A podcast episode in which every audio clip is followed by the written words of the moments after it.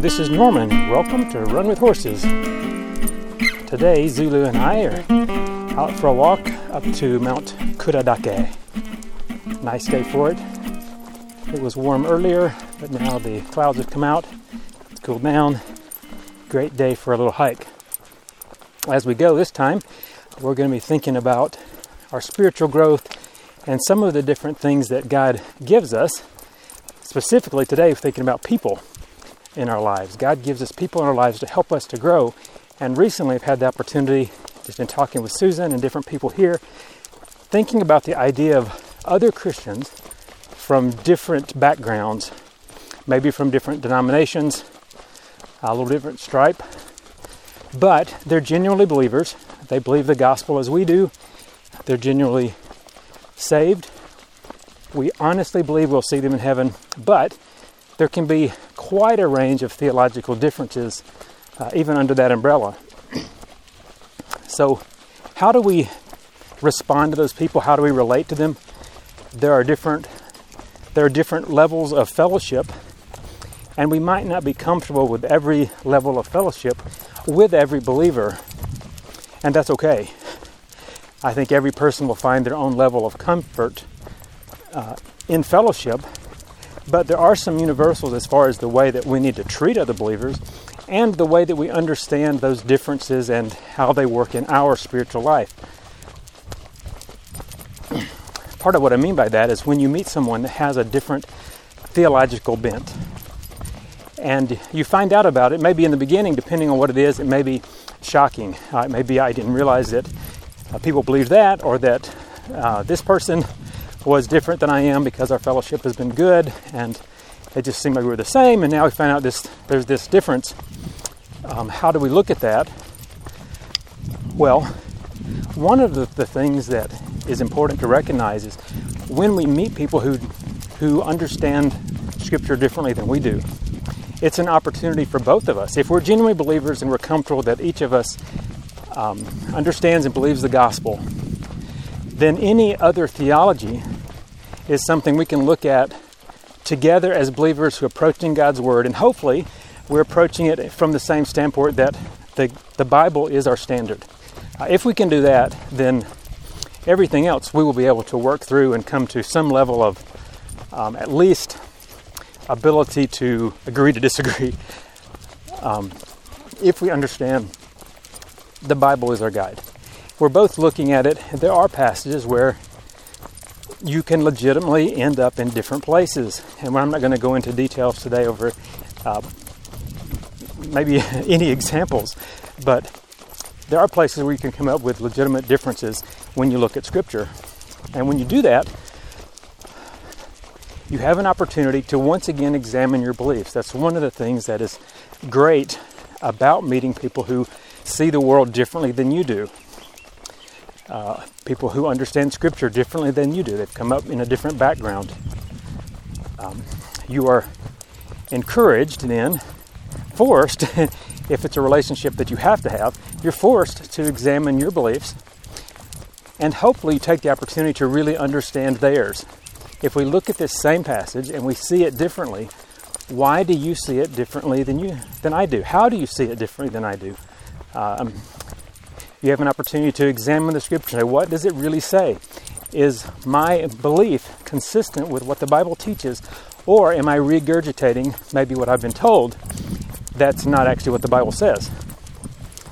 Um, and I think it's important for each person to be a theologian, for each person to look at the Bible and seek to understand it. Um, we are not in the uh, Old Testament system where you have to go through a priest, and when we do have uh, pastors who have the responsibility to help us uh, develop our theology, but your faith is not reliant upon your, your pastor's faith. You will stand before God uh, and stand on your own feet, on your own uh, obedience to God's Word, not your pastor's obedience, not your pastor's understanding of Scripture. The study that he's done is helpful to you as you seek to understand God's Word. But ultimately, you're the one that has to do the hard work. Uh, and I really encourage each person you need to be consistently reading with the goal of understanding uh, what the Bible says with the goal of obeying it. And I think we need to be developing our own practical living theology that needs to be based on what does the Bible actually say. So a foundation for how to develop that would be consistent daily reading, uh, meditating, thinking about what it says, uh, writing it out. You know, write down what you understand, particularly things that you understand that the Bible says about God, about man, about sin, about salvation, about the church. Um, there are several topics. You look at the traditional divisions of doctrine of theology. Uh, if you look at those, those are good main topics that you know the Bible teaches a lot about. You should be asking the question what does the Bible say about these things? How do I understand it? What does this passage say um, that requires me to do something or to, to think a certain way. Uh, you want to be looking for those things to really understand. You want to be really uh, researching the Bible to understand those things, find out what am I supposed to be obedient to, what am I supposed to be doing. Uh, if you understand it and you uh, have searched it out and, and um, really put the time in, it's going to be much easier for you to obey. It's going to be much easier for you to uh, develop the heart change because you have put the time in. Uh, you put the time in meditating it, meditating on it. It's not reliant upon someone else's. Um, hey, some pheasants. Nope, nope, not chasing pheasants. Uh, it's not you relying upon someone else's work. Uh, it's just much easier to consistently obey when you have done the work yourself. So, back to our relationship then with other people, uh, one of the things that meeting someone from a different background does, it gives both of you an opportunity to study something that maybe you haven't studied very deeply because in your tradition it's it's not uh, super maybe important or super uh, focused on. It's not something that the church focuses on a lot. Um, maybe that's something like uh, spiritual disciplines something maybe it's not so controversial. Um, some churches they talk a lot about spiritual disciplines. It's a regular, ongoing part of the church's uh, conversation. Members are encouraged to study the spiritual di- disciplines, to practice them themselves. Um, other churches, you may never have heard of the spiritual disciplines. You may not know what they are uh, you may not really consider them something that you should think about or something that you should practice. And by spiritual disciplines, I'm meaning the most common one that everyone would be familiar with would be fasting. Um, some churches would have very few discussions on, on fasting. Other ones, it's an ongoing part of the church. Many people regularly practice uh, fasting. It's talked about, it's encouraged. Uh, those passages are studied with understanding that, hey, we as a church want to practice fasting as part of our spiritual walk. So there, there are other ones, depending on, on the church, they may list, I think, up to 22 or 23 different spiritual disciplines. Um, so that's something, if you're from a background where that hasn't been part of your spiritual life, and you meet someone who that is a very important part of their spiritual journey, you may have an opportunity then to really talk about it together, to think about it, to be encouraged to go back to Scripture and say, hey, am I missing something? Have I um, not considered something that could really benefit me in my spiritual life? So, that's just one example where it can be really beneficial to meet someone who grew up in a different tradition who believes differently than you do. And there's an opportunity then to encourage each other to grow in our understanding.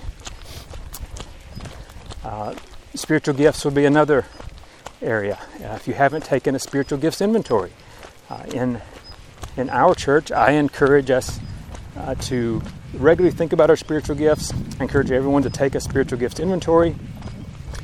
Um, if you don't know what that is, it's sort of like a test that would give you some indication of what your spiritual gifts could possibly be. It, it definitely cannot tell you what your spiritual what your spiritual gifts are. It cannot distinguish between spiritual gifts and natural gifts. Um, just because you come up with a certain result doesn't mean you have those spiritual gifts. Uh, just because something is not listed doesn't mean you don't have those. So, all kind of caveats to, to saying it. It's still valuable because it's part of considering both what the spiritual gifts are, why God gave them to us as the church, and how we are to use them. So, part of the way that I would teach that is all of your gifts, all of your abilities, no matter what they are, whether they're spiritual gifts or whether they're natural gifts you were born with, they were given to you by God. So there's no gift that you have that God didn't give you. So, to some degree, um, it doesn't matter. Now, it does matter uh, as far as the church is concerned because the spiritual gifts are where God promises fruit. They're given for the building up of the church. Having said that, a lot of your natural gifts also are very valuable in building up the church. So, we're back to the same place. It doesn't matter where those gifts came from. You were given spiritual gifts for the purpose of building up the church, for glorifying God, and in taking that spiritual gifts inventory and, and thinking about and considering what my gifts are, how they can be used in the church. Um, I'm going to be more thoughtful about my life, about my choices, about the way that I live, uh, about the abilities and gifts that I do have. So many people, after taking a spiritual gift inventory and thinking about it, they're a little more willing to serve, to, to be engaged in ministry because whether it's a spiritual gift or a natural gift, they are learning that they do have a bent, a ability that's useful for the church, uh, that other people can be encouraged and helped by, and they're challenged to use that. So, in the context of meeting people who have different views maybe of the spiritual gifts. Uh, in going through that discussion again and thinking about what the gifts are, why we why we have them, what their purpose is, it can be really valuable in helping us to grow.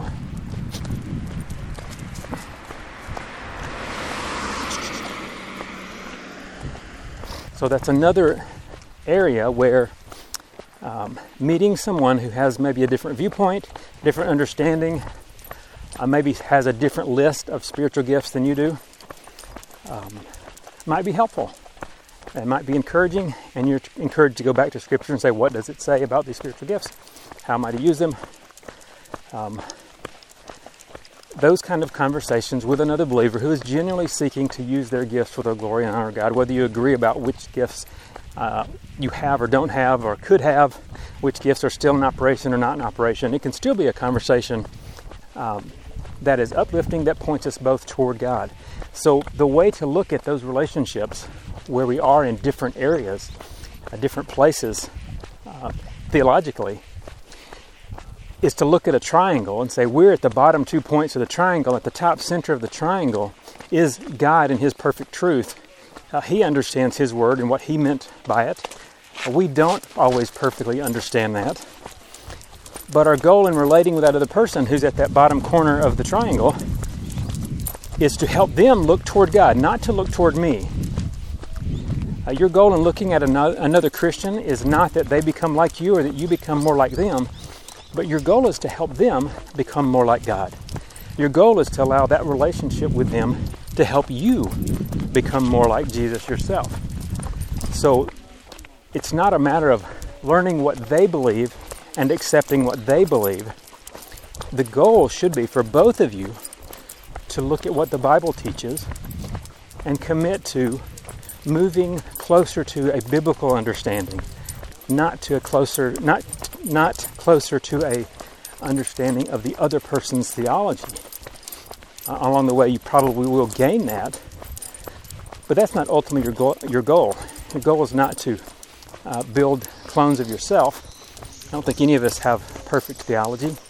Uh, what we want to have is uh, a clear commitment to Scripture, to the truths of God's Word, a clear commitment to uh, obeying what we understand, and to helping other people to understand it. So, in our conversation, uh, it can be super encouraging, even if we disagree in the end about what the Bible teaches about a certain topic, whether it's spiritual gifts or disciplines or whatever it is. it can be a conversation that was really encouraging to us. Ultimately, ultimately, my goal as a Christian is to be more like Jesus and to help other people to be more like Him. Uh, so the way that I communicate, the way that I express differences of opinion or differences of understanding are really important. So particularly with someone that we accept they are believers to, our, to the best of my ability, the best of my understanding, this person I'm talking to really genuinely uh, is a believer. They understand and believe the gospel. I will be in, uh, united with them in eternity. So I should be trying to get along with him now. If I have someone like that, it matters how I talk to them. Uh, the attitude that I take. I think we too often say things in a way that tear each other down, that show not just disagreement, but dis- disapproval and dislike. we don't we don't want to um, not just not accept their belief. We don't want to accept the other person. Um, we don't want to be friends with them. We don't want to talk with them. We don't want to be contaminated by what they believe. And I think that's really carrying it too far. Um, there is a place where we say, well, you know, I'm, there's some conversations with some people I probably don't want to have. Totally get that. there's nothing wrong with that. There's some conversations you may not be ready for now, you may not be ready for ever, they may not be ready for. Uh, if someone is going to be attacking and um, attacking the person and not the, the idea or not really discussing scripture, then yeah, there's a place to say, you know, this is not a safe conversation for us to have uh, it's, and it's not profitable. Uh, the conversations that are built around a person and attacking their character are um, really that's not going to help either one of us develop Christ likeness. And it's showing that we have a long way to go when we do that. But if we can lovingly, kindly look to Scripture and explain this is how I've come to my belief, my understanding, uh, where am I mistaken? Uh, where have I missed something? Where is your understanding different? And then look at those places where they are different and examine what the scripture says. Are there other places where the scripture expounds upon that? Together we can learn and grow.